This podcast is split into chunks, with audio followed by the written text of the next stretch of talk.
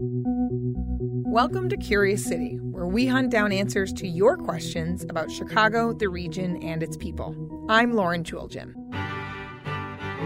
This time around, we've got the best question about all the hullabaloo over honoring Jane Byrne, Chicago's first and only female mayor. Now, sure, you may have heard recent news that the city council renamed the park around the historic water tower after Byrne. The water tower is a survivor. My mother is a survivor, and Chicago is a survivor. But we've got a follow up. Why did it take decades for Jane Byrne to be honored? And what does that tell us about local politics? Coming up, when politics gets personal, and whether or not we're the worse for it. Curious City on WBEZ is supported by Old Town School of Folk Music with new class sessions in guitar, banjo, singing, and more. Classes available for beginners, advanced, adults, and kids. More at oldtownschool.org. And support comes from the University of Chicago Graham School of Continuing Liberal and Professional Studies Editing Certificate Program. There's an online information session August 13th. Details are available at grahamschool.uchicago.edu. Who's the? What is going to be? When? Where? Where do I? Why is it? How many? What is the. What? Hello and welcome to Curious City. I'm WBEZ reporter Lauren Chooljian. So sometimes when people send us questions to investigate, their timing is impeccable. You probably know by now that at the end of July, 31 years since Byrne left office, the Chicago City Council voted to name the park around the water tower as Jane M. Byrne Plaza. But before any of this was settled, before there was a huge media driven back and forth, and before the City Council had a chance to vote, lifelong Chicagoan Shana Jackson asked us this question Why does Jane Byrne, our first and only female mayor, not have anything, not a street, building, school named after her in the city of Chicago? Shana's timing was so great, in fact, that I was able to take her along to the City Council Finance Committee meeting, where they considered several proposals about Jane Byrne. Good morning, ladies and gentlemen. The meeting will come to order. One by one, aldermen stood up in support of Jane Byrne, some even thanking her for what she had done for Chicago. She is truly an icon, but she is also an inspiration to us that are women uh, to go on further than where we are today. She was a take charge mayor, wanted to make sure that everybody lived here across this city, had uh, uh, opportunities for everybody. In As a the member of the gay community, I, uh, the gay community wouldn't be where it's at without Jane Byrne.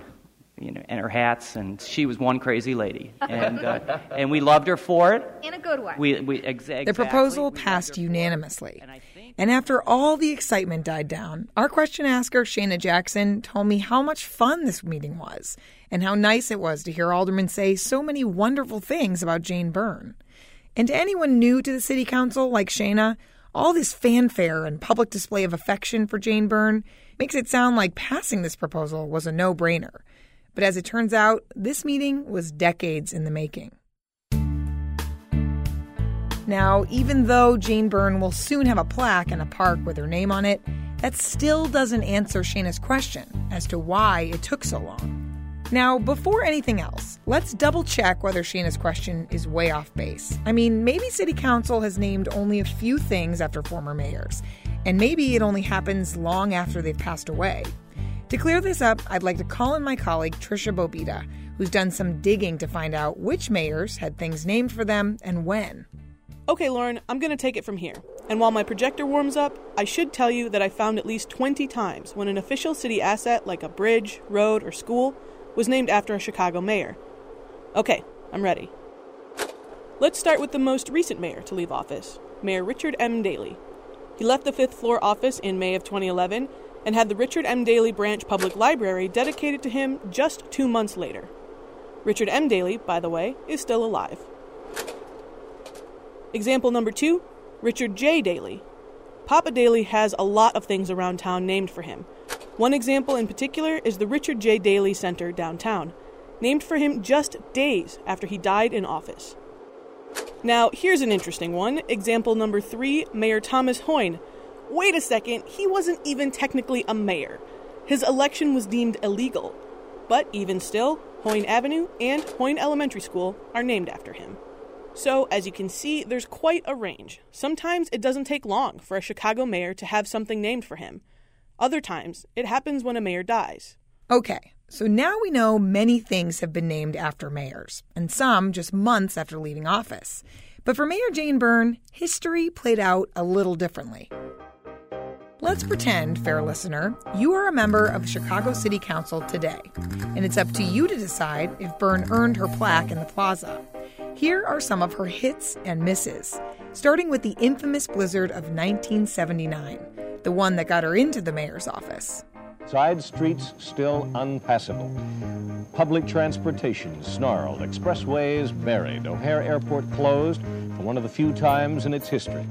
This is turning out to be Chicago's winter of discontent, all right. Then Mayor Michael Bilandic's administration famously botched handling this major snowstorm, giving mayoral candidate Jane Byrne a leg up on her victory over him and the so called machine in the 1979 Democratic primary.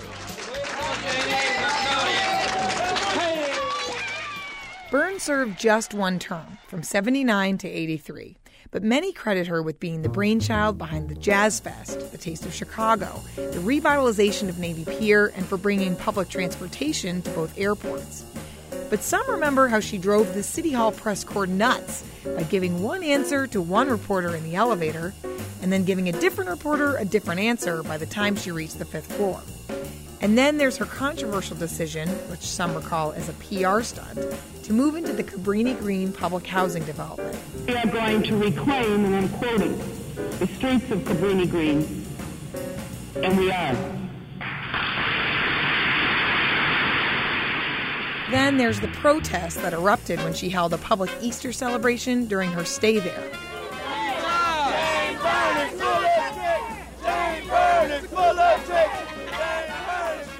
And speaking of protests, she was mayor during the big Chicago firefighter strike in early 1980, as well as strikes by Chicago teachers and CTA workers.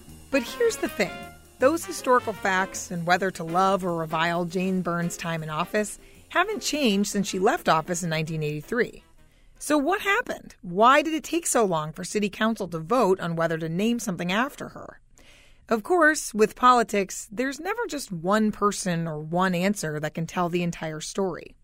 As for asking the lady herself, Byrne is now 80 years old and has been recovering from a stroke she suffered last year. But when she spoke to WBEZ back in 2004, she said there was one thing that surprised her about being mayor. I think the City Hall reporters felt that, you know, they had always covered Mayor Macho as far as Mayor Daley was concerned. Mayor Bilandic they sort of liked, and now they've got somebody in a pink suit in high heels, and it's not their cup of tea. And I didn't fit. And if anything surprised me, it was the reaction of people to the fact that there was a woman mayor. So I spoke with a lot of people for this story, and several pointed to sexism. But there was one answer that came up even more frequently Mayor Richard M. Daley. There's an old adage, young lady. It's called Irish Alzheimer's. You forget everything but your grudges. And the Daley family and the Byrne family have been grudging themselves for a long time. Paul Green is the director of the Institute of Politics at Roosevelt University. He says some of the delay in getting Byrne honored in any way is because she was not the most popular mayor. She didn't have much grassroots support then or now. But he says for the most part, Mayor Richard M. Daley is to blame. I think it just became something personal. I don't have all the stories, and I, I wouldn't reveal them if I did.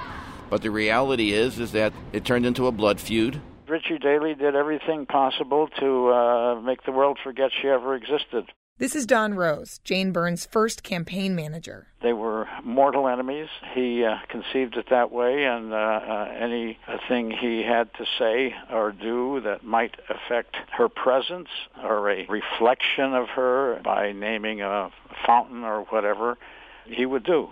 Rose says even though he and Byrne didn't part on the best of terms, he stresses that does not affect his appraisal of her as an historic figure. And to him, history paints Richard M. Daley as being very mean spirited when it came to Jane Byrne. She was mean spirited about him, too, so if if the positions had been reversed, he, she might uh, have tried to uh, uh, forget about naming anything after him. We weren't able to talk to Daley for this story. Since leaving office in 2011, he hasn't been easy to track down. Recently, his health has been in question. But other people tell me Daley is not to blame. I don't know that I would sign on to that particular theory. he never, in my presence, expressed any uh, reluctance to have Mayor Byrne honored in any way. This is Ed Burke, the powerful, longtime Chicago alderman hailing from the Southwest Side. Alderman Burke served on the council during Byrne's time in office, and he recalls that she eschewed any recognition. And talk about history. Burke and Byrne go way back. Even though he was the alderman who introduced the honorary naming proposals for her this year, he's the same Ed Burke that she called out on the campaign trail back in 1979 as part of the quote, cabal of evil men who ran the council. Well, it was the uh, legendary uh, British statesman Edmund Burke who once said that in politics there are no permanent enemies, no permanent friends, only permanent interests. And I think it is in the municipal interest that a uh, person who achieved what Jane Byrne achieved in our history should be accorded an appropriate uh, honor. Now, you might be tempted to think there's nothing at stake in honoring a mayor or naming something after her or him. But there is an argument for why it matters. If it's worthwhile for a city to consider its own history and whether a particular mayor played a part, maybe it's good to settle that sooner rather than later. That would be Kathy Byrne's argument, anyway. For Women's History Month, you know, little girls are always asked to pick a woman and try to do an interview. And my mom would do these interviews, and there wasn't really anything that she could point to that had her name on it. And I think it was a kind of disillusioning, or the worry that it would be disillusioning to, to little girls that they could do all this work and have these achievements, and then it might be ignored.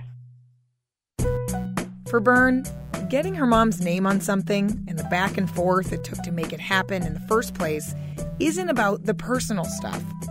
It's because in her mind, it's almost as if her mom's legacy did not exist without something tangible that new generations could see and learn from, and maybe be inspired by. Reporting for this story comes from me, Lauren Chooljian, and multimedia producer Tricia Bobeda, with thanks to Shana Jackson, who contributed our question. Submit yours at wbez.org slash Curious City.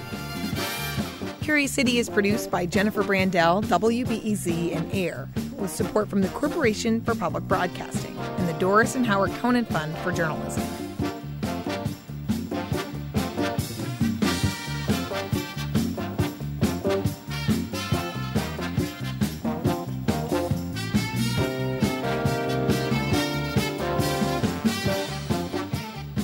Curious City on WBEZ is supported by the American Foundation for Suicide Prevention, understanding and preventing suicide through research, education, and advocacy. Chicago area residents can join the American Foundation for Suicide Prevention for the Out of Darkness Chicagoland Community Walk. Registration, information, and support at www.chicagowalk.org.